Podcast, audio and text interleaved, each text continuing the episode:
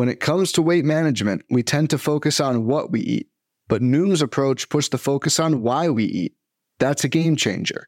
Noom uses science and personalization to help you manage your weight for the long term. Their psychology based approach helps build better habits and behaviors that are easier to maintain.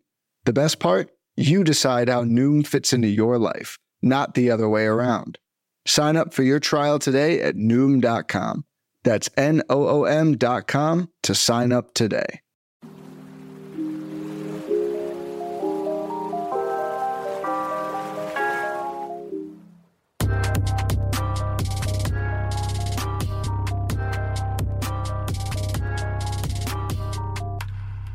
What's good, y'all? Welcome to In the Deep, a deep league focused fantasy baseball podcast, part of the Pitcher List Podcast Network. My name is Jordan White, and welcome to our first episode of the regular season.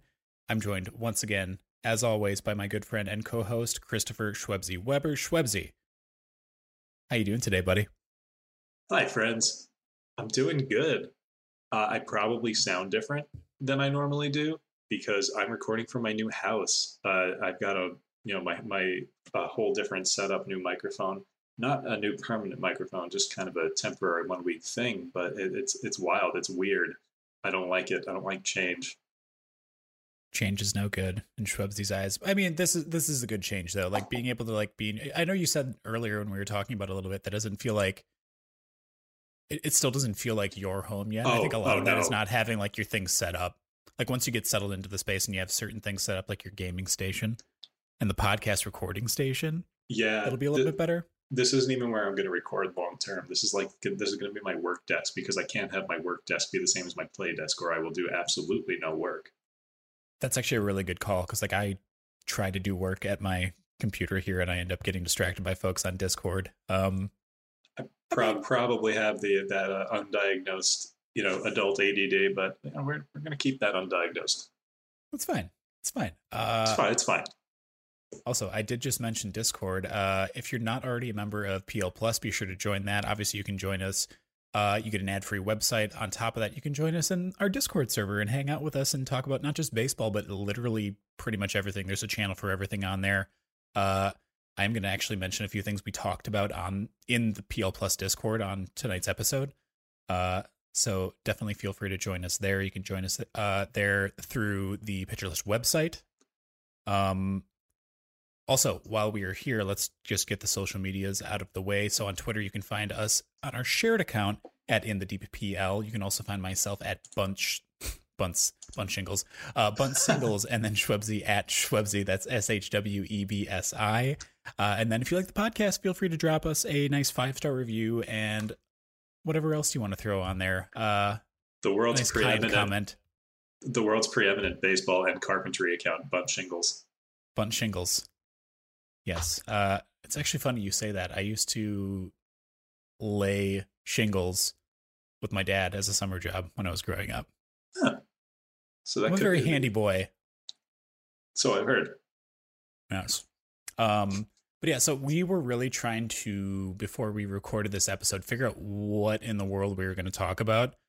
Uh, It's it's so funny how quickly we go from I don't know what we're going to talk about to here's two hours worth of notes. Yeah, like there's a good chance we go long on this one, depending on how long we linger on each of these topics. But basically, what we decided is because there's literally only been one, maybe two games for most teams so far this season, we're going to kind of go through each opening weekend series and cover from what we've seen so far in one or two games what we think are maybe small tidbits that could help you in choosing maybe FAAB targets for this weekend or just like folks to keep your eyes on. Uh, and I think we did a pretty good job kind of pointing a few things out, uh, whether it's highlighting some of the folks that we already talked about in the preseason or some maybe new developments that we should keep an eye on. Um, You know Yeah. what this you know what this whole process has made me think. I, I think we could I think we could take this show daily. Daily in the deep. Schwebzy, I love you.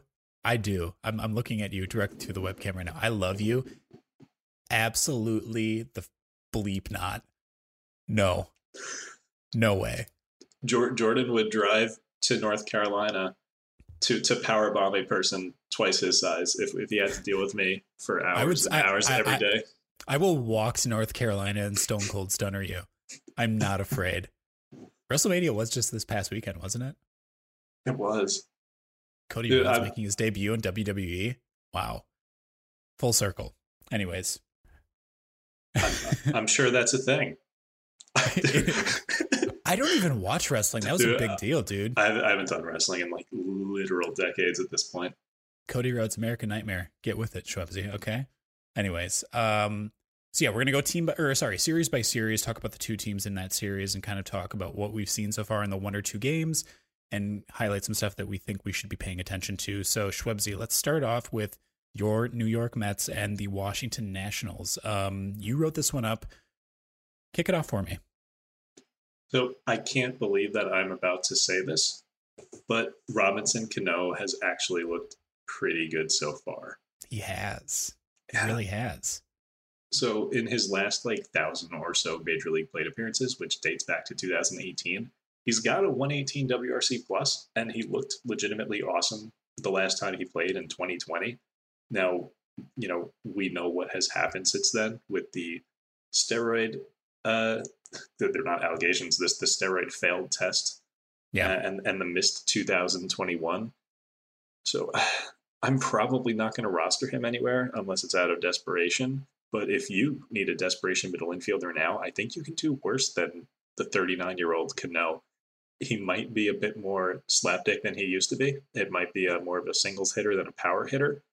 But the strikeout rate, I think, should remain low. And I think he, he's going to be in a prime spot in the batting order. I think he's one of those Pujols esque veterans who's got too much credibility to actually get knocked down to the nine hole. I think he's going to stay in one of those, you know, middle of the order spots, like the six hole at worst. I mean, at the very, I mean, he'll be tub thumping. So if he gets, he does get knocked down, he will get back up again. Oh god, I'm just going to carry on. Uh, I feel like that was preempted because I'm about to assault you verbally. Uh, I also I cannot wait to talk about Jeff McNeil all year long since Jordan Insufferable. refused. Insufferable. Jeff McNeil hit a home run tonight, and He sure did. already is already insufferable. Jordan Pray for refused me, to. please. We we I, we were doing a board bet with each position preview episode, and we Jordan refused to make a board bet with me. I I, I said I'll Yeah. take Jeff McNeil. You take any other middle infielder post 300, and Jordan refused. But uh, in his first nine plate appearances of this year, McNeil has five hits and a walk, including a dinger and five runs in RBI. It wasn't that long ago that Jeff McNeil was a 130 plus WRC plus guy. He was an all star second baseman as recently as 2020, I think. I, I would grab him if I. No, there was no all star game in 2020. It was 2019. Yeah, correct. But uh, yeah, I would grab him if I could, if he's available in any of your deeper leagues. And uh, on the Nats side of things, it is appalling, completely appalling that today uh, Yadiel Hernandez started over Lance Thomas, Lane Thomas. Lane Thomas Lane doesn't even know his name. It's funny how often I get his name wrong when I actually legitimately do like him as a fantasy asset. Uh, Lane Thomas. And uh, Known Washington Nationals outfielder Lame Timbus. Yes. Tane Lamas, uh, he's like Lane Thomas is good. He's got promise. He's young. Yadiel Hernandez is none of those things. Like, it's going to be a pretty bad team, but there's like surprisingly little of interest for us for like in the deep from the Nats, unless like Maikel Franco comes back to life or Alcides Escobar can do what he did last year again. I don't know, but I, I want Lane Thomas to get full time plate appearances, and if like Yadiel Hernandez starts against, so wait, who started yesterday for the Mets? It was it was Megill, who oh my god, how am I how am I forgetting this? Megill is a righty, right? Correct. Yes. Yeah, so it's not a platoon thing because you know it, it, Max Scherzer is also a righty. So I'm not sure. I feel like I feel like they said something along the lines of Yadiel Hernandez would basically like against right-handed pitching if they were a quote unquote like nastier right-handed pitcher, Hernandez would get the nod over Lane Thomas. I feel like I feel like I heard someone say that at one point. It might have been on the broadcast because I think I was watching the game last night for a bit. Um, Hmm. because I watched the Well, Megill start. Yeah, that's something that we'll absolutely have to keep an eye on. But Uh, as far as the future, keep an eye on Johan Adon. I, I might be saying that first name wrong. It's J O A N. Uh, but he's starting uh, today when you're listening to this, which will be Saturday. And he is probably the most intriguing non Josiah Gray arm on the team until Cade Cavalli gets promoted. I know uh, our, uh, our our father Nicholas Peter Pollack loves John Adon from his one start last year. Daddy Nick does like uh Johan Adon. Nicholas Quite Papa. Pollack. Papa. Hello, Papa. Um, I'll have to cut that out and just send it to Nick. Um, but anyways, no, I like everyone, everything that you pointed out here, Shwebsi. Um, I really also I just because I thought of it uh, while you were talking about this, and I had to get this in. I will say that if you reorganize the letters in um, Lane Thomas's name, it spells Neil Hot Mess, and that's kind of what it is when you want to roster him. It's kind of a hot mess. So um, that's what I'm going to call him from now on. I'm always impressed by your on the fly anagrams. I really am. It's I, it's It's I a don't know. gift. I don't know where it comes from. I don't know why that's one of the things that I'm really good at is anagrams, but that's I don't know. It just means you're briefly borrowing the one brain cell that we have between us. Yeah, we just yeah, we pass it back and forth. We share, taking turns. Um Shubsy, are you okay if we skip past the next one that you wrote just down Oh, to the yeah. other one on the We're, we're going to be Yeah. hopping around these notes Yeah. like Let's crazy. try to alternate. Okay, so I'm going to talk about the Padres and D backs here real quick. So, well, I, I okay, I'm going to talk about someone mostly just because I want to take a very, very small victory lap, uh, and also highlight something that I'm working on, which I will hopefully have released. I was trying to get it done before the season started, but now at this point, I'm just going to kind of take my time with it and make sure it's really good. Uh, I just want to talk about Sean Manaea. He was someone that I called out on both Twitter and the PL Plus Discord. Um, as someone who I thought was going to be very, very good this year. I said before he got traded away from the A's to the Padres that I thought he was going to be the best pitcher on the A's this year, better than Frankie Montas.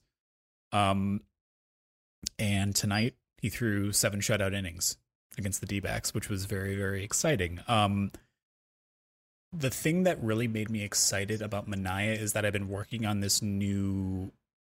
uh, I've been working on this article and this new metric called weighted earned strikes percentage, which is a form of CSW that is weighted uh, to take into account the competitive environment that is introduced depending on what count the pitch is being thrown in.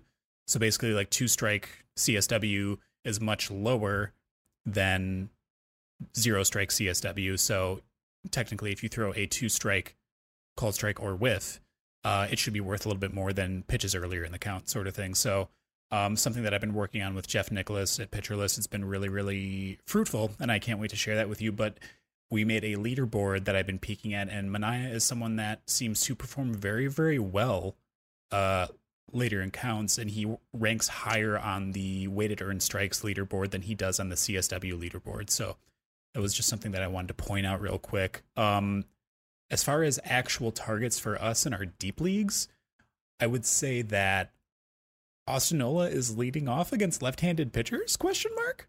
We love Like to see seeing it. Seeing him leading off was something that was very curious, and also it makes me feel real good about calling him out uh, in our, one of our preseason episodes. I mean, I just like Padres catchers in general. Between Nola, I think provides like a really good average floor and a really good hit tool, uh, and rakes with people on base.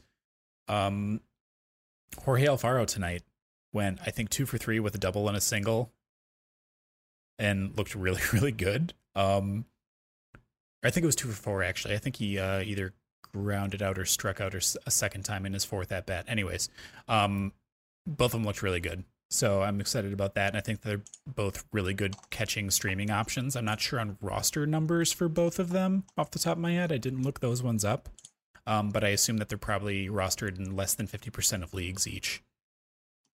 Um, yeah, and in ter- terms of the D Cooper Hummel has been getting a lot of buzz, and he did lead off tonight, uh, which I was curious about. Uh, but I have to be honest, I have not done enough research into Hummel to recommend him, so I'm just going to kind of say keep an eye on it. Uh, I myself have to do more research on him too. Alex Chamberlain likes him, and he is much smarter than either of us, both of us together, probably. He he he has two at least two brain cells to rub together, unlike huge, us. huge brain.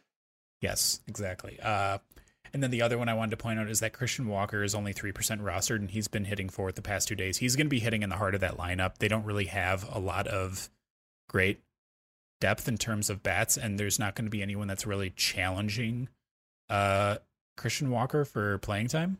So he's definitely worth considering at a corner infield spot in deeper leagues or in like your NL only leagues. I, I've said before that I think every single cleanup hitter in baseball should be rostered. Yeah, every three and four hitter should be. Absolutely. Just because they're they're in such a prime spot to accumulate the counting stats that kind of like I, I feel like 80, 90 RBI guys are kind of underrated because like they don't hit that big round number, but they're still valuable. Yeah, even like 70, 75. Like Christian Walker yeah. gives you that in a very, very deep league. You're gonna love that. Excuse me, I apologize. Mm-hmm. Um, but yeah, and that's honestly there wasn't much else that I could glean. I guess Merrill Kelly had a pretty decent start tonight. Um, I don't know what his rostership numbers look like. I actually forgot about that. His start was halfway decent. He had seven strikeouts, which was more than a lot of people uh, suspected that he would get, at least according to like a lot of DFS props. He had a good spring training too. I, I have a nagging feeling about Merrill Kelly that he's going to have a big year because I feel like I, I just keep on hearing whispers here and there of like, you know, he went to Driveline or something similar and like, you know, the big spring training. And I feel like I'm going to wind up regretting later that I didn't have any shares. Someone in the Pitcher List Discord mentioned today, I, I or, or maybe it was a Nick's Twitch uh, stream. Someone, uh, I think Nick was talking about like how Sandy Alcantara was going to be like the only 200 inning pitcher this year and someone was like, Merrill Kelly's yeah. going to be a 200 inning pitcher. And it's like so out of left field, but I feel like I just keep on hearing his name pop up in weird places, and it's I'm going to wind up regretting not having any of him. How many innings pitched did he have last year? I would have to look at that. I feel like he was probably around like 165 ish, like maybe. I he got hurt at one point, but I can I can pull quick. that up. Right, but cool. uh, while we're looking that up, uh, I'm gonna move on. Reds in Atlanta next? He had 158, by the way. 150. Okay, yeah, I wasn't too far off then. 27 starts, so yeah, he did miss a few. But I mean, we'll we'll see. He had a 259 ERA in 30 innings in 2020. Is that his upside? 259? I, I, don't know. No. no, no. Probably the answer's not. But, but um, encouraging stuff in spring training, and his first start was pretty decent. Like not nothing crazy, but uh, I don't even know what his ADP was. It was post 300 for sure, right? his ADP was not worth mentioning. Yeah. So uh, he's gonna be out there probably on the wire if you want to stream him at any point. He's he's definitely not the worst streamer that you could pick up at any point during the season. I think there's far worse targets that you can take a take a stab with. But all right, uh, let's yeah. move to the Reds in Atlanta, Shwebsi. So we actually we we put out the call for some mailbag questions, and a, a lot of them a lot of what we got back was uh, was Braves centric for some reason, but uh, of course, uh, in, on our our Google form where we take mailbag questions from Twitter, we were told that uh, we we need to pay attention to tomorrow's Braves starter, Kyle Wright. Yes, I, I don't know who could have possibly submitted that question. Uh, I don't really personally. I don't know who Kyle Wright is. Yeah, I don't. I don't really know anybody who's a big fan of Kyle Wright personally. Yeah. But I, I mean, last time we saw Kyle Wright, he was absolutely shoving in the World Series. do you do you think that we're going to have another Huascar Ynoa situation this year, where a Braves starter kind of comes out of nowhere and just shoves, like whether it's Spencer Strider or Kyle Wright? I mean, they've got a unexpected. lot of really interesting arms. I think that I feel like it's it could, gonna come waves. I feel I feel like I feel like we're all gonna try to catch a wave at one point or another. It could be literally any one of them at any given time, and I think that they're all gonna have their moments throughout this season, and it's gonna be pretty much did you pull the trigger at the right time with any given one of them? Like we saw Ynoa's upside for an extended period last year. I think that Kyle Wright last year in the at the highest stage uh performed really really well. I I know that Nick is he's adored what Spencer Strider has done, including asking us a question when we asked for mailbag questions if you should drop Aaron Ashby for Spencer Strider. Nick, no is the short answer. I'm, I'm pretty sure I think that, that you could roster you. both. Yeah, I think you could roster both. Honestly, I, I, I do like what I've seen from Strider so far. Um, and like very very deep leagues. I don't know if he's necessarily worth tracking down in like your 12 teamers. Obviously, probably not.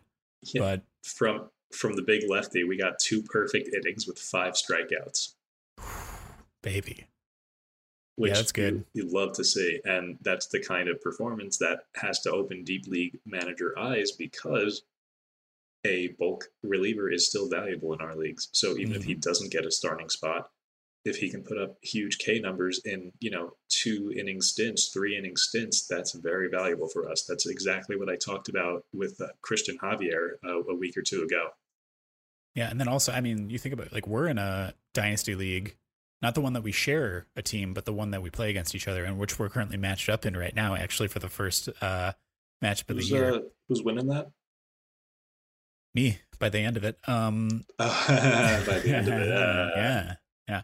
Um, but one of our categories is K per nine, and that's something that Strider's probably going to provide a pretty solid ratio in. I can only assume. Uh, Can, so can you uh, can you take the lead on this for a little bit while I go check the uh, free agents and see if Spencer Strider is out there? Yeah, uh, are we good on? No, uh, there there is a little bit about the Reds. Uh, Brandon Drury Okay. has like two or three good games every year, and you already missed one of them because he had it today.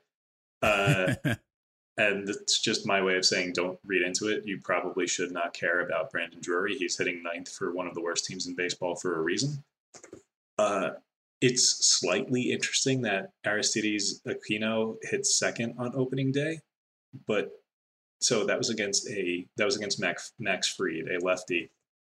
So Mhm. maybe he hits early in the order against lefties, but he also struck out four times in that game and then sat today. So this might only be a verse lefties thing and probably not worth chasing. We all like to fondly remember that time where he hit all the home runs in the world for a week or two, or more like a month. But uh, yeah, I don't think uh, I, I don't think that's going to happen again. Yeah, I think we can probably steer clear of him. Um, although I do remember that run. That was It was wild. it was beautiful. He's he's was a- fast too. He is, yes. He uh he had a pretty good catch in right field, I think, last night as well.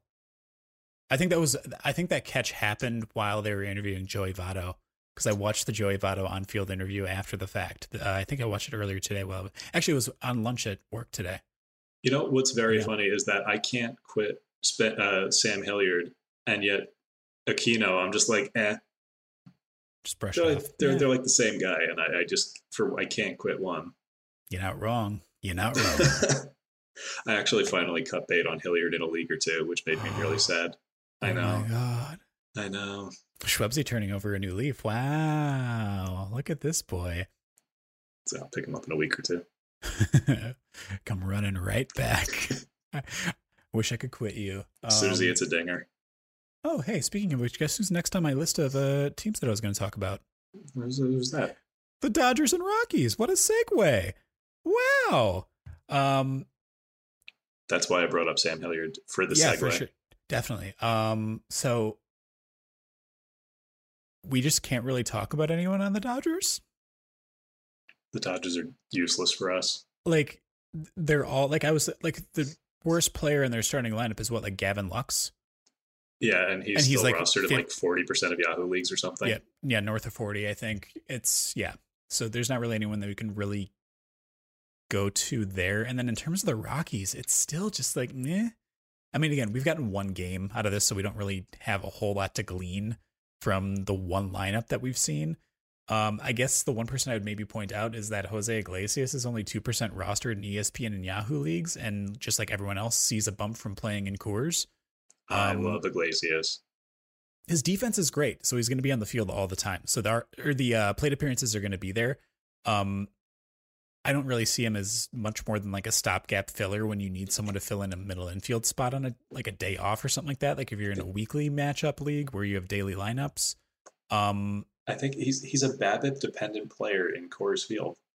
Yeah, very true. I mean, he had a double, so he had a double and an RBI today against the Dodgers. Um, other than that, there's not really anyone else that I'm particularly interested in on the Rockies or obviously the Dodgers because they're all rostered at too high of a rate for us to talk about. So Were, this were is a short in- one. were you in the Pitcher List Discord when Kyle Freeland was going nuts for like two innings? I I went back and saw the messages after the fact, and I was like, why why, why are people freaking out? Like, why was he wasn't even that good? Kyle Freeland is dead to me because last year he was coming off the IL and he had like two absolute cupcake matchups. And I said on the podcast, if Kyle Freeland can't take advantage of these two matchups, he's dead to me. And he did not do it. So um, I stick to my guns.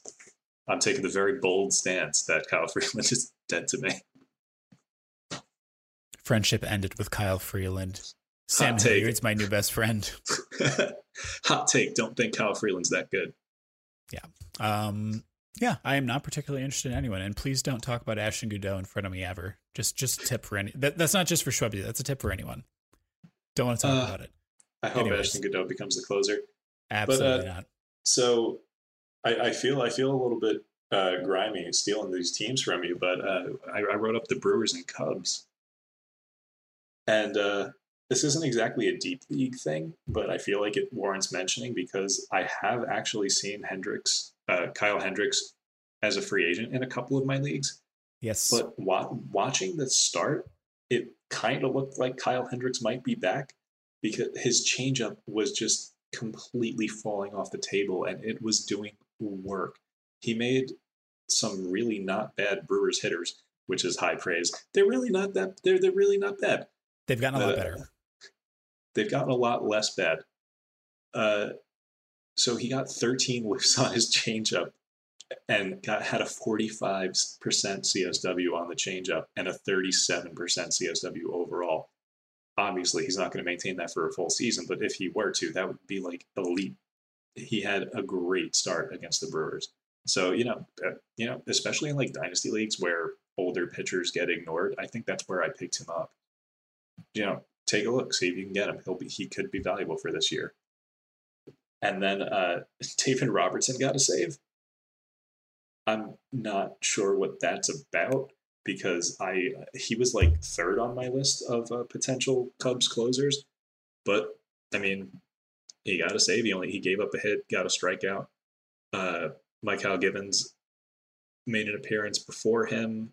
Uh, the team went Chris Martin, then Rowan Wick, and then Givens, and then Robertson. So maybe we should be looking more closely at Givens and Robertson for the save ops. But it sounded like uh, David Ross was going to kind of play it by ear and go with the hot hand. And since Robertson was successful, maybe he's the hot hand and they keep giving him the ball. Where we're honestly, we still don't know at this point. We were surprised by Robertson getting the save, and we're going to have to see how it plays out. Yeah, I am not particularly interested in chasing. I mean, just from a skill set perspective, I know that our good buddy Mikey Ahedo is very high in Mychal Givens. That's probably where I would want to go most likely, um, in terms of just just quality of pitcher. Um, and I think that he could run away with the role if he was given the opportunity. Um, I I have people that have started auctions in some of my Ottoneu leagues and people who have put in waiver claims that I've seen for Robertson. I am not particularly interested in chasing him at this point. I, I, I don't know. I don't want to get caught in the just endless closer carousel that could be the Chicago Cubs and so many other teams in the league. Like one of them got solved. Like we were talking about the Padres. We you talked about Robert Suarez, who got. I mean, I mean, we're kind of skipping around here, and we haven't talked, or we did talk about them already. Um, that was but, among the worst debuts I've ever seen. Yeah, it was really really rough. And like again, but that's the thing is it's it's one outing it's it's a very very small sample size. It may not be indicative of what he's going to perform like throughout the course of the season, but yeah, it was it did not leave a good taste in a lot of people's mouths. And now that Taylor Rogers is there and very clearly has that role, has been named the closer and just got his first save tonight. Um, that pushes Suarez even further off the table if you're in a saves only league. Like if you're in a saves hold league, maybe you can still roster him and think about it. But I think for now, you just got to kind of cut bait and look elsewhere. So yeah. Little sidebar back to the Padres there, but um relevant nonetheless. How about uh how about your boy Cutch? Cutch, I'm so Cutch is really, really interesting because against a right-handed pitcher, he batted cleanup, which was very, very cool. He ended up like what he went three for four. He had four hard hit balls and went three for four yesterday. he hit an accidental double that got kind of blown back into play from foul territory. That one was fun. Yeah. So that was cool. Um, but no, he looked great, obviously, yesterday. But then today, they did release the lineups before the game got postponed. It's going to get made up on May 30th, I think, is the date that they set it for. Um, McCutchen was slated to hit first today against a left-handed pitcher. And this is like the exact same. Like I, I talked about this. This is the exact thing that the Brewers needed was someone who's able to put up good numbers against left-handed pitching. And like his OPS was north of a thousand last year against left-handed pitchers. If this is what Cutch is going to be for the Brewers, hitting first and fourth on any given day, he is grossly under rostered, yes. especially in like NL only leagues, 15 team leagues. Like he should be if you have if you have daily moves because there's gonna be times where he's gonna rest, maybe not be in the lineup, whatever. Um, he is absolutely, absolutely, absolutely worth a roster spot. This really excites me. And we had a we had a Nico Hoerner dog. One of we my did. favorite one of my favorite like hypotheticals right now is like if you give Nick Madrigal and Nico Hoerner both full time plate appearances for a season, will they accrue more WAR or hit more home runs. Right now, I think they're on right, pace for right, more home right runs. now. Home runs have the lead. Yeah. Yeah. Um, yeah. Nico hit a home run. He was hitting out of the nine spot. Um, I am shocked that they had him sitting on the bench today before the game got postponed. I just think that the defense is way too good, and I think that the hit tool is really, really solid. And I think that I, I really do think that the hit tool is going to pull him out of that nine spot, and he will be hitting at the top of the order either one or two at some point during the season. I really think it's inevitable. So who is who is that short with Nico sitting? Oh gosh, is it VR? Look. Yes, uh, VR. It's, it's, yes, it, it, was VR. It okay. was VR. Hundred percent sure on that. I mean, from a fantasy perspective, we do kind of like seeing VR getting plate appearances because he's yeah, a he's true. a he's a nice, versatile late round target or yep. was in drafts when rounds were still a thing. I guess we're kind of past draft season now. True. But yeah, but no, yeah. someone that's multi-position eligible and can steal bases, which is really nice. Although Nico can also do that because he is. I mean, Nico is also incredibly fast. Nico is way so, faster than VR. VR is just a, a wizard and continues to steal. He's never been that fast. It's wild. He just has the intent and the instincts to steal bases. It's yep. really impressive, honestly. Yeah. So we we said earlier that Nicholas Patches Pollack was asking if he wanted to cut Aaron Ashby for Spencer Strider. You said no. What did you see from Ashby? so today, or sorry, yesterday, watching his outing, he was not super effective. He led with a slider, like he threw his slider more than any other pitch. His command of the slider was not what it is when he is on, and I kind of just want to chalk it up to like the cold weather and him not being used to pitching in that in those conditions. Um, I think that it was just an off day. Um, and again, it's just one outing, so you can't really put that much stock into it. The one thing that was kind of encouraging about it is that he did not have his slider, no, but I'm just really impressed with how he's turned his changeup into like an, an actual legit weapon. Um, it had a 38% CSW, I think, today. I don't know where I put that in my notes. Oh, wait, there it is. Yeah, it is. Yeah, 38% CSW uh, yesterday. It's just nice that he has another pitch that he can rely on outside of his slider if it's not particularly working that day. Like he left so many sliders up and out of the zone or at the top of the zone. Um, just very clearly did not have it. Uh, but it is what it is. I think that at some point, I think he's just going to completely ditch that curveball. He only threw one in this outing, and it was never really a good pitch for him last year. It had a 33% CSW last year, but that was because he only threw like 12 of them all season and every single one of it er, with between all of his outings just it, it wasn't a good weapon for him he left it up in the zone a lot i don't really like it that much um i don't know i, I think this is i think this is a, just a an off day for him. I think that once the weather warms up, I think that he will be a better pitcher. And do not be alarmed. Those of you who were relying on Ashby to be a starting pitcher, don't be alarmed that he came in in relief. We're pretty sure that that just happened because as the number six starter, he wasn't going to start for another four or five days anyway. So they just got him some work in uh, in relief this game. Exactly. And then I think the other thing with Ashby too is like he's bound to have a blow up at one point or another. And it's because of his profile. Like the slider, if it's not working, isn't great. Obviously, like that's that's his bread and butter. He needs to be throwing he needs to be getting strikes with that. Um that's what the rest of his repertoire really plays off of. And then because he has that heavy sinker and because he is such a ground ball pitcher, there's just going to be times where he gets babbipped into oblivion. Or has pop ups dropped. That was awful. Yeah. Oh, I mean, that ultimately didn't hurt him because he ended up getting a double play. Or no, that was after the double play ball, but he was still able to get out of the inning. Um, but just stuff like that, like he's going to have ground balls that are hit sort of hard, maybe even not that hard, that are like little dribblers that people will beat out.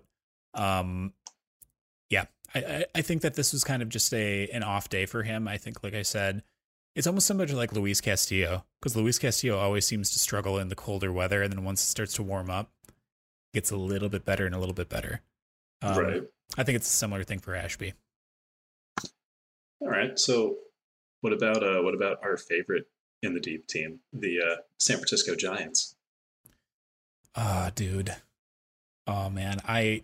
It was a fun game today's game was very very fun. Um, I'm trying to find my notes now. Where'd we go? Right above. Oh, there it is. Yeah. Um, we're hopping around. So we are hopping around. Um, so the thing that I mean, it's only been literally one game, but kind of as we suspected, at bats Giants hitters are probably going to be scattered. They are who we thought they were. Exactly. Um, but when you do get those at bats, you know how to squeeze them in there. Uh, their hitters stay goaded. They're all very, very good. Um, like Darin Ruf, especially, like his play discipline is still there. The walk rate's going to be great this year. I can only assume. Um, and he smacked the crap out of the ball today. He had exit velos of 110 and 99, so two really hard hit balls. Um, Wilmer Flores, someone that we pointed out uh, as a potential target because of his multi position eligibility and the injury to Evan Longoria, who's going to be out for a while, had three hard hit balls today.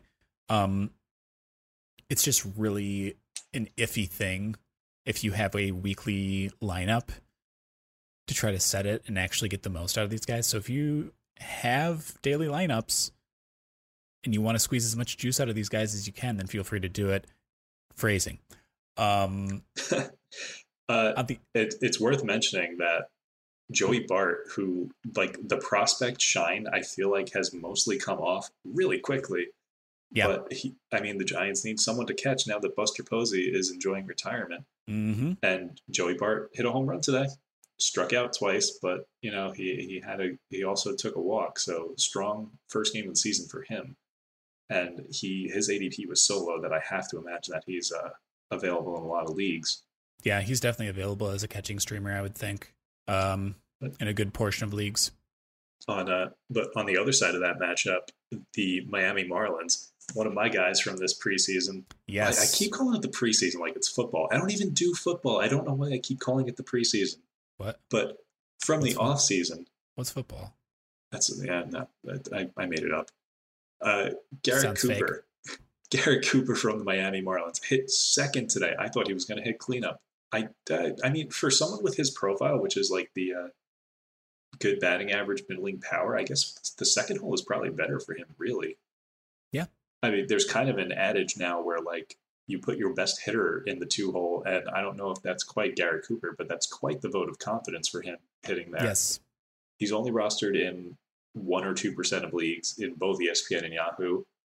I talked about him in the on the wire post 300 mock draft. Yep, and he hit the ball hard a couple times in the first game, as he is wont to do and he's going to be in line for plenty of counting stats if he maintains that spot in the batting order, which I believe he will, because I don't think he's going to stop hitting ever. Yeah, absolutely not. Uh, someone hitting in that kind of position in a lineup, only being one to two percent rostered is criminal. Like we were nervous about him getting playing time, but they're if they're going to play him and have him hit in that spot, like he needs to be on way, way, way, way more teams than he is on right now. I really liked that he was hitting, uh, he was playing first base while Aguilar was DHing. I think that's the correct thing. I think he's probably more mobile. In Like, theory, Aguilar, yeah. Aguilar's not like older, old, old or anything like that, but he's definitely not as mobile at first base as he once was, and I think that Cooper He's might be a better option there. So, That- although I do boy thick. love as a, as a Bofa, I do love Jesus Aguilar. Very very fun We- player. we we love our Bofas around here. Yes, we do. Um, all right, so we're already about 40 minutes into this episode. Let's take a quick break, and we will be right back. Hey, Alex Fast here, and thanks for listening to this podcast on the Pitcher List Podcast Network. If you're a fan, consider supporting all of us by getting a PL Plus subscription, where you're going to get an ad free website and get access to our Discord, where you can talk to all of our podcast hosts and staff. Plus, you can hang out with our incredible Pitcher List community. It's basically a baseball sanctuary year round for as low as $8 a month. You can sign up at pitcherlist.com backslash plus, and you're going to get your first month free with promo code podcast. Also, don't forget to check out everything else we do as well from YouTube videos, live streams, newsletters, off-season articles, TikToks, breakdowns, over 15 baseball podcasts on our network. We can't stop talking about baseball even during the off-season. So sign up for PL Plus today at pitcherlist.com backslash plus and use promo code podcast to get your first month free. All right. Thanks for listening. Let's get back to the show.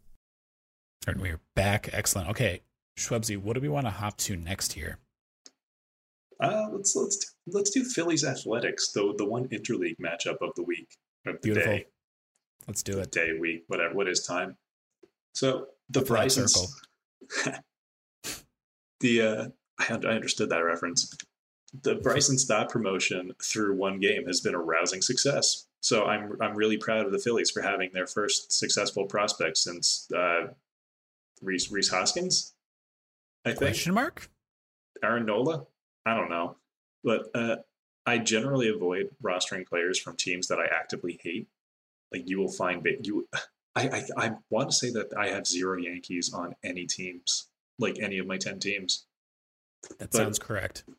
I, I it's just I, I can't bring myself to draft them generally. But I broke my rule a few times this year, and I have several shares of Bryson Stott. So now I get to play the fun game where I root for Stott's success and the Phillies' demise simultaneously, even though those uh, results are kind of at odds with each other. Stott had a good first game. Alec. Boehm sat. Stott went two for four with a run and a ribby, only one strikeout. Played third base. Supposedly he's got the versatility to play third, short, and second base. So maybe Stott just kind of rotates between the three, giving those guys days off. We'll see. But uh, I mean, good first day for him. Really though, shout out to Ellen Adair for melting your cold heart and convincing you to roster a Phillies player. It might it might have been 100% because of her. Probably. I can only assume. But I don't have any shares of Matt Vierling, so I don't know if we can attribute too much to that. Old exit velo Vierling. uh, I, I joked on Twitter today that we should start calling the uh, the Athletics the Oakland Fs after their offseason. But uh, that shade does not extend to Seth Brown and Chad Pinder, both of whom I really like this year. They both hit dingers in the first game of the season, and uh, like there are a handful of other Oakland players that I'm mildly interested in. Like I, I don't know, like Tony Kemp, Kevin Smith, I uh, maybe maybe Andrus or Pache in the right situation if they run. But the ones that I the, the ones that I like am actually invested in and have shares of on teams are Pinder and Brown. And I think those two are going to be the source of the most fantasy goodness on this team this year. Yeah, I think in order of like interest for me for those guys you just named, I would say Pinder, then Brown, then Kevin Smith, then Kemp. Something like that. Um you pointed out how hard Pinder hit the ball and how frequently. Um it has me almost like wishing that he had a better stadium to hit in throughout Yeah. Yeah, I mean they they played in Philly today, which is obviously good for hitters. And but I mean, hey, they, they do get to play 81 games outside of Oakland too, so yeah, they'll have their chances. All right, excellent. Um anything else on that? I think that was everyone Nope. we wanted to cover. Cool. Cannot Right, stop uh, talking about the Phillies for another second. Okay, I'm gonna give you someone. I'm I'm actually gonna lead this off because I did write up a section, but I do want to let you uh, talk about someone potentially here. Uh, so we're gonna talk about the Pirates and Cardinals real quick. Uh, Shwebsi, is it Yoshi Tsutsugo season? How are you feeling about this? I, I think it is Yoshi Tsutsugo season. I was I was a, I was a little early, but I, I am fully jumping back on the Yoshi Tsutsugo bandwagon that I used to be the conductor on. Uh, he he had two singles.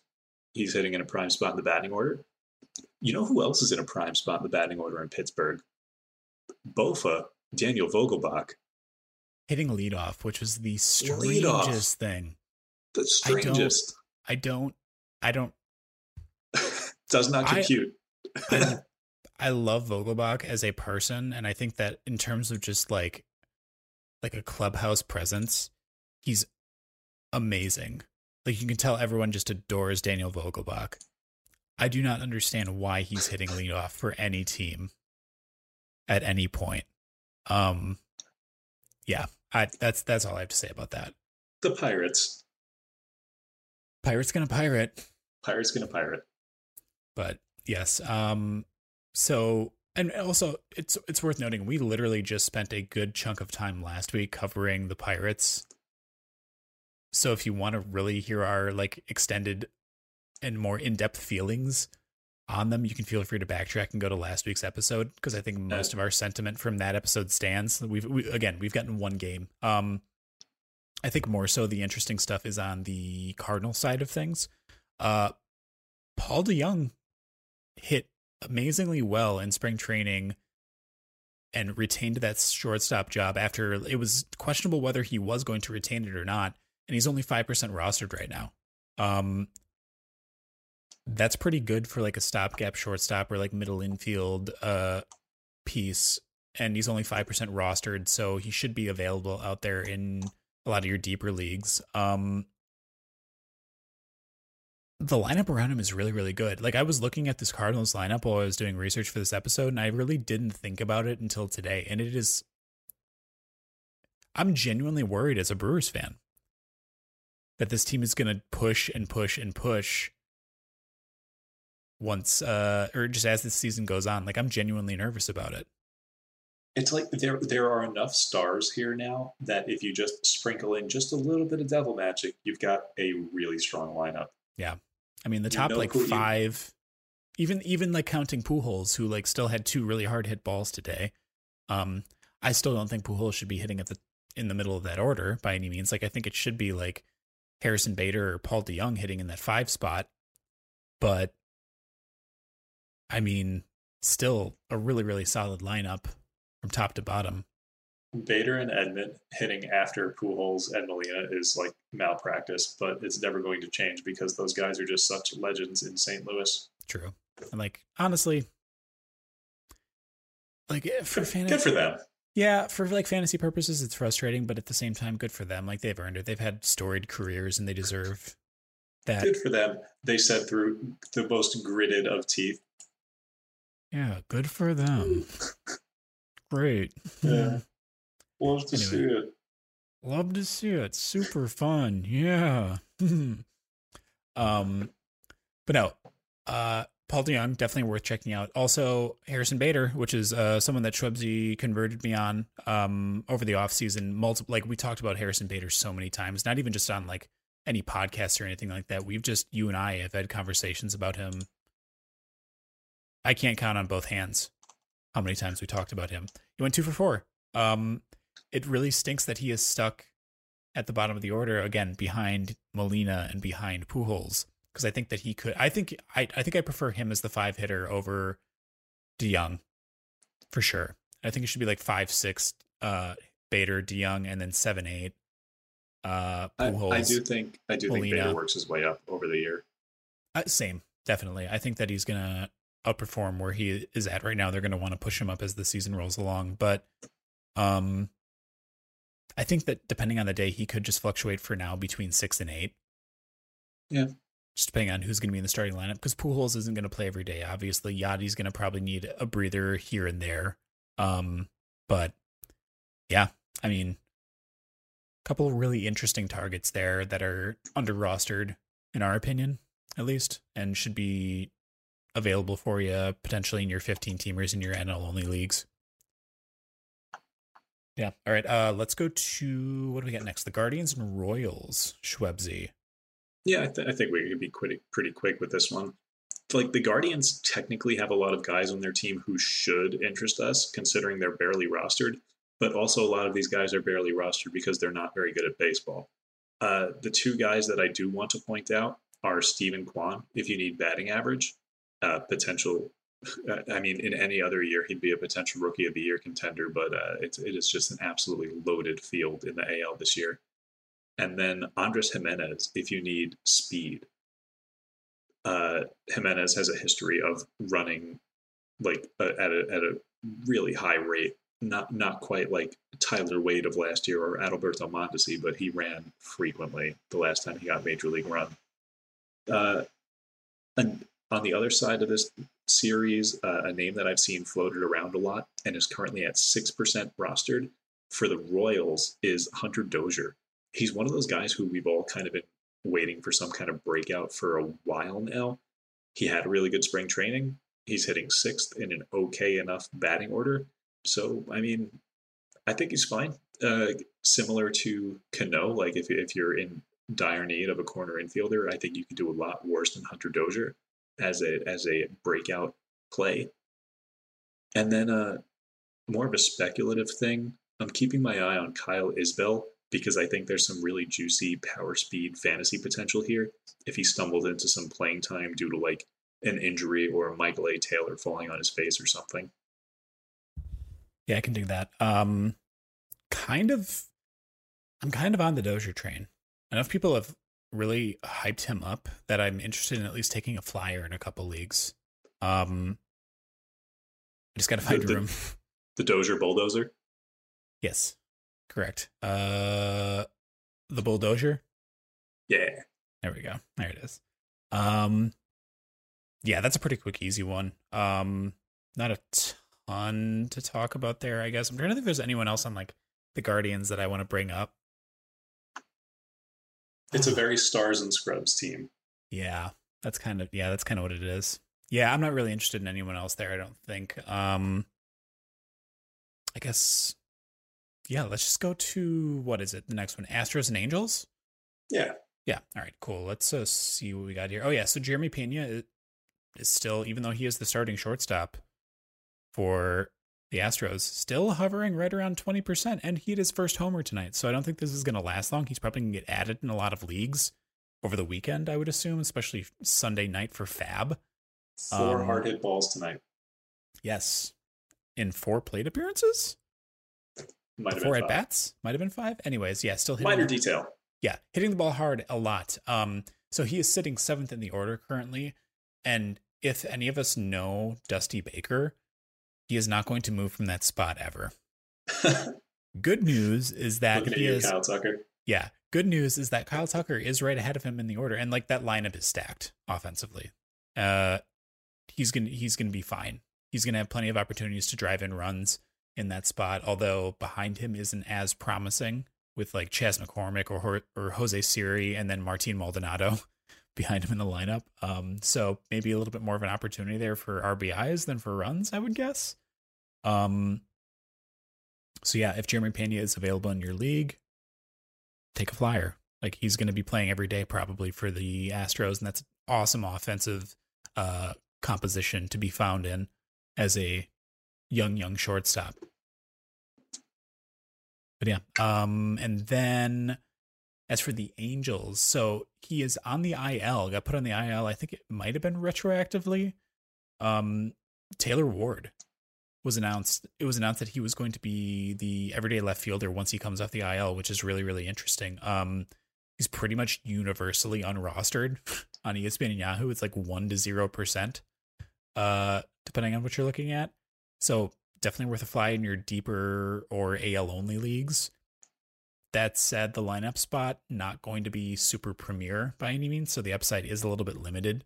Um, but again, everyday plate appearances is something that we can really jump on board with here. So definitely keep an eye on when he is coming back and try to get him if you have deep enough benches. Um, also, someone that Shwebsi wanted me to bring up too is obviously Reid Detmers. Um, he had a really tough matchup because he was pitching against the Astros for his first start of the year. Um, got hit hard a lot, but it was because he was leaving a lot of pitches right down the middle, a lot of breaking balls up in the zone. Uh, Not what you want. not great. Yeah. So although he didn't get absolutely destroyed, he probably got a little bit lucky because he left a lot of pitches in really, really bad spots. Um, so something to keep an eye on. He's better than what he showed. Um, but again, he should be rostered more than 10% of leagues, I would say, especially as like Yes. someone who you can stream. So keep an eye on that. If you have like, if there's like daily moves or daily ads, uh, maybe aim for grabbing him the next time you can make a nice streaming start. And then if he does well and has another good matchup coming up, just hang on to him, stash him on the bench. Love it. Yeah. Because I, I asked you to talk about it. Yes. I hope I did it justice. Um yeah, okay, let's talk about what we got next. Red Sox and Yankees, Shwebsi. Take it away. Yes. Uh, this is probably going to be another quick one. On the Yankee side of things, uh, my main takeaway here is that the bullpen is going to be really, really stupidly good. And there's value to be had here, whether it's Loisiga or I, like I, I like Michael King a lot. Like I think he could be a bulk guy with quality Ks and ratios. I can't get out of my head uh, an appearance that Michael King had against the Mets last year, where he just it, it was one of the most dominant relief appearances I've ever seen. He came in and got like I think it was like seven or eight outs in long relief and just absolutely destroyed the Mets. And he basically did that again today against the Red Sox. So uh, I'm also furious that the Mets traded Miguel Castro to the Yankees because he's got some truly electric stuff and could wind up being a high leverage arm for them. Uh, like the Yankees needed another one of those. Uh, so Xander Bogaerts got injured today. He expressed some optimism that he'd be available for Saturday's game, but if not, be ready to roster Christian Arroyo, who was productive last year before getting hurt himself. Yeah, I take that. Uh Bogaerts with with Bogaerts out, I would assume that they would shift Story over to shortstop and they have uh Arroyo play second. Yeah, in theory. Yeah. Okay. So that's good. I mean, I don't. I re- oh God, that's. I don't know why they're not just having Story play shortstop. Stubbornness on Bogaerts' part, I guess. Probably. Yeah. And yeah, I don't know. I I get it, but at the same Dude, time, you- that's rough. You you have to have that like unwavering faith in yourself to be a professional athlete. True. That is true. Prob- probably not, a, not probably not a lot of self awareness there on his shortcomings as a uh, defender. Yeah. I mean, all we care about is the bat here, but Yes, yeah, the defense does help out, obviously, and being healthy. Um, all right, uh, let's go to my next one here. Let's talk about the White Sox and Tigers. So I don't actually have a lot to say about this at all. I mean, like Gregory Soto gave up a dinger in a save opportunity, which was unfortunate for the three or four teams that I roster him on. Um, same.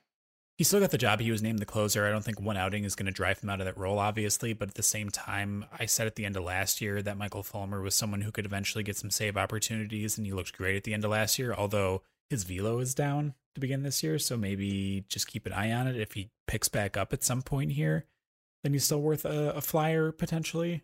Um, but Do do we care at all about Jake Burger with Yoan Moncada being hurt?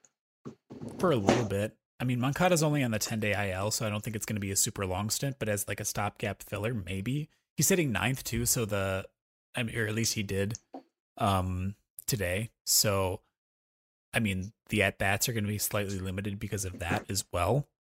Um, sort of ish. I I really don't know with Burger.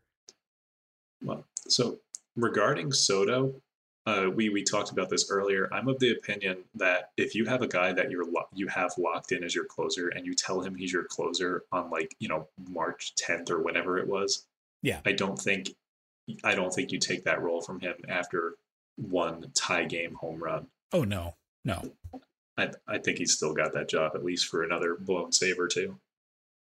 Yeah, it just makes me a little bit sad because I have him on so It many does. teams. But Got that got that vulture win though. Oh, he did. He did. I forgot about that. Oh, that's nice at least. Thanks for doing that, Sarah. Appreciate it. Um, all right, Shwebsi, let's go to the Mariners Twins. Ooh, yes. This is an interesting one. Maybe the biggest news from this series from a fantasy perspective is Drew Steckenrider getting the first Mariners save of the year with Paul Sewald setting him up. So this could mean one of two things. Either Steckenrider is the guy, or the Mariners just wanted Paul Sewald to face the top of the order and then let Steckenrider get, you know, a couple of easier bats. Hard to say at this point. But honestly, we're not going to know until there's another save opportunity, probably.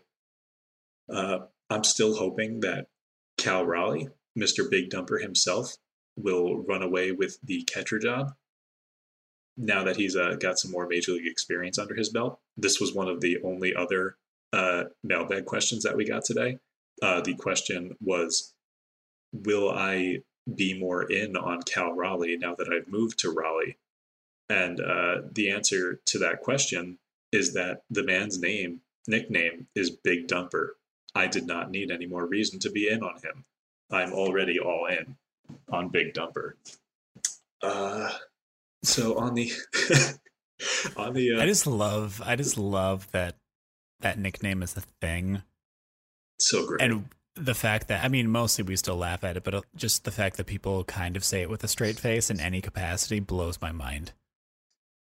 Uh, love it. Also just But the yeah. phrase I'm in on Big Dumper out of I'm context. all in. All in Amazing. on Big Dumper. all all all in that big dumper. but yeah, I, like I'm probably leaving him on the waiver wire for right now. But if any catcher injuries occur in like a two catcher league, uh, Raleigh is probably you know one of the guys I'm going to be looking at as a replacement. Big Dumper is one of the guys I'm going to be looking at. now on the Minnesota side of things, speaking of catchers, Gary Sanchez DH today while Ryan Jeffers caught, which is encouraging for us. It's kind of like a, a Toronto situation uh, because we like Ryan Jeffers and we want Ryan Jeffers mm-hmm. to get plate appearances. So that's really encouraging for us. And then Jhoan Duran, I'm probably saying that wrong, was absolutely electric today in his two inning appearance. And he's got the kind of arm that can provide fantasy goodness in nearly any role, depending on your league, of course. But the dude is like silly. He was throwing like 96 mile an hour splitters. I'm just going to come right out and say that that should be illegal. You should not be allowed to do that. I don't think that's fair or cool. Um, I, I don't think he should do that anymore.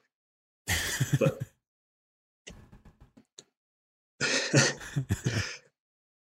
uh, mo- moving over to the uh, the Rangers and Blue Jays. Oh my god, I'm just realizing that I have like the last three of these. Yeah, we didn't split the workload evenly. I'm sorry. We're good at this, guys. Yeah. Brad Miller led off today, which is si- similar to Vogelbach. Just I yeah, not the person who I expected to be leading off for the Rangers at all. And he had a lead off home run, Yes, which is cool. that- I, I there was one episode we did where we were talking about uh, we were talking about like specific categories and outfielders we were targeting for specific categories, and I said Willie Calhoun was a guy because he might be hitting leadoff. Turns out he hit ninth today, which is fantastic for for my predictions. But we're gonna have to see if this is a lefty righty thing because I, I would be shocked if Brad Miller led off against lefties. That honestly might just get flipped when there's a uh, righty in there. Sorry, a lefty on the mound. But we'll have to keep an eye on it. Uh, if Miller is a strong side leadoff guy, he becomes way more interesting as a fantasy asset because that adds potential runs to his uh, strengths along with the power. hmm Uh, I wish I could quit Spencer Howard. Since the last episode, we found out that he was making the major league team and rolling as the fifth starter. He had a pretty strong spring training, and I'm going to be keeping a really close eye on how he looks once the games matter because the talent hasn't gone away. And I was really enamored with that talent last year. So, you know, here's hoping he can make something of that talent. and then what uh, about the Blue Jays? Yeah, another thing that happened since our last episode was a trade. Love all these trades. This was a weird one. Uh, we've been saying, hey, Blue Jays, trade one of your catchers, please. And then they traded one of their catchers, and we were like, no, not like this. Because they simply traded their catcher for another catcher. They traded Reese McGuire for Zack Collins. Now, in the first game of their season, they had Alejandro Kirk DHing and they had Danny Jansen catching, which is what we want. But the catcher that they traded for is Zack Collins from the White Sox is a lefty hitter. Mhm. So we don't know if he's going to steal strong side platoon at bats from somebody. We're going to keep an eye on it. It's uh, it's it, it could have a, a an adverse impact on both or either of Jansen or Alejandro Kirk. Got to keep an eye on it, but so far so good. Yeah, I mean, what Jansen had to home had a homer today, Jansen Right. did hit a dong. which means that you're ahead of me currently in our our catcher board bet. At the moment, yeah. Yeah. Even with Nola leading off. It's true. That that is Stassi and Jansen versus Nola and Narvaez. Yes, correct. Yeah, Narvaez actually hasn't seen that much action. Thinking about it, Yeah, that rainout didn't help. yeah, unfortunately, but is what it is. Um, I still feel confident in my choices, although No, no, Nola got the day off today he did get the day off today. with, Um, with your other catcher boy, uh, Jorge Alfaro, getting the start. man, he hits the ball so hard. He does. Oh, it's gonna be so fun to watch him. I think that he's gonna thrive in San Diego. Um, anyways, uh, all right, the last one that we wanted to talk about here, Orioles Rays. Shwebsi, you wrote this one up as well. Please take it away. Yep. One, one last thing about Alfaro. Must be nice getting shipped off from Miami to San Diego. Honestly, yeah. That's What, that's what, what a life. You don't get to live in Miami anymore. You know where you get to live? San Diego. Must be rough. I say as I sit in my dining room in Wisconsin, as it literally was sleeting today on April eighth. Uh, Oh God, I hate Anyway. it here. Uh, the Orioles and Rays. I love what I saw from my my pair of Orioles middle infield boys today, as Jorge Mateo and Ramon Urias had a hit apiece with Mateo chipping in a walk, and Urias actually had two of the three hard hit balls that Shane McClanahan allowed today. One of which was a double, the other of which was a 387 foot out that went right to the wall. Just a just a bit short. I still love both of these guys as not nearly rostered enough middle infielders. Uh, I had to make a choice when Fernando Tatis went down in TGFBI. I had to make a choice between Mateo and Urias. I went with Mateo just because I needed to replace Tatis's steals. I think if I wanted a bat, I would have went more for uh, Urias. So uh, on the other side of this series, somehow in one game the Rays managed to make their bullpen infinitely more confusing as Andrew Kittredge came away with a save. Um, uh, sorry, a win. Kittredge came away with the win, and God, I've I've already forgotten who got who who got the save. He was so like irrelevant in the saves picture that I've, I I don't even know who it is. oh, um, we literally just talked about it before we started recording. uh, oh gosh, it's it's someone. It's ju- Brook, Brooks Raley. Brooks Raley. Yep. It- who even is? Who who are you? Ah, God, He's he, he's he's the current saves leader for the Tampa Bay Devil or Tampa Bay Rays. the, the current saves leader for MLB. Actually, True, tied. Yeah. actually, uh, pushes my glasses up my nose. Uh, interesting thing about that save is it was a one out save, and the guy who got the first two outs of the ninth inning was JP Feyereisen, who we both like Mhm. because he's got great stuff and he's a Bofa, and we love Bofa around here. Not not not not as much as we like D's. oh, we we need to not record at 2 a.m. But We um, get goofy, a little bit too goofy when we do this. I, I don't I don't think this actually changes my outlook of the Rays pen. Yeah. Because they had Kittredge come in to face like the top of the order. Yep. Which is the only scary part of the Orioles lineup. And then they had Feyereisen, and Raley close the game out against, you know, like the middle of the order, which is not that scary for the, the Orioles. For, you know, for a lot of teams, the middle of the order is the meat. But uh, the Orioles have Mullins, Mountcastle, Mancini, one, two, three. So that's that's Mm-hmm. the heart of their order. Uh, so I really I think Kittredge is still the guy. I think uh, that he's not going to be the capital C closer, but he is going to get the most saves. At, you know, at, at this point in time, unless there's an injury or something. Yeah, it's basically just baby C closers there. I mean, in Yeah. order of how I want to roster them on any of my teams, it's definitely like Kittredge, Feyereisen, not really anyone else. Like that's pretty. It's Long- just it's one yeah, A and long, one B long for gap, me. And before he gets a Raley again. Yeah, pretty much. Um, loved Fire ever since he was with the Brewers. Obviously, it was heartbreaking when he got traded because I really liked him a lot.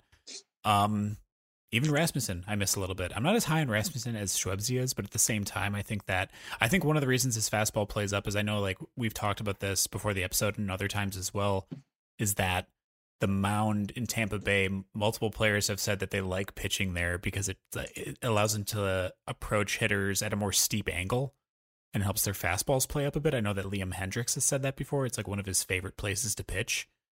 And I think that bears out in a lot of uh, underlying data that you can find for folks that pitch there in terms of uh, basically extension on their pitches. So, uh, I'm started. I'm starting Rasmussen against you in the league that we're competing in. I can't wait till he throws a bunch of zeros up. God, I can't wait for you to crash and burn. Please, please, I need this. I just need one one thing.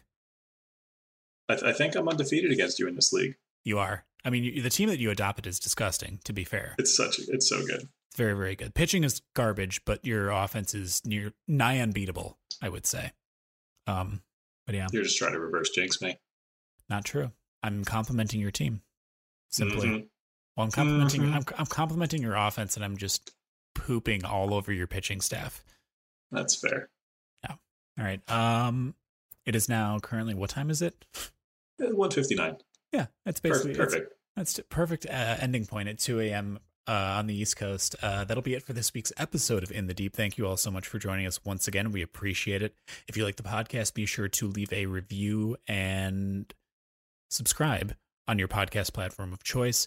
Also, you can follow us on Twitter at In the Deep PL or individually at Shwebsi. That's S H W E B S I or Bunt Singles for myself. Uh, and we will see you next week with a little bit more context for our second regular season episode. Shwebsi, send them out. Bye, friends.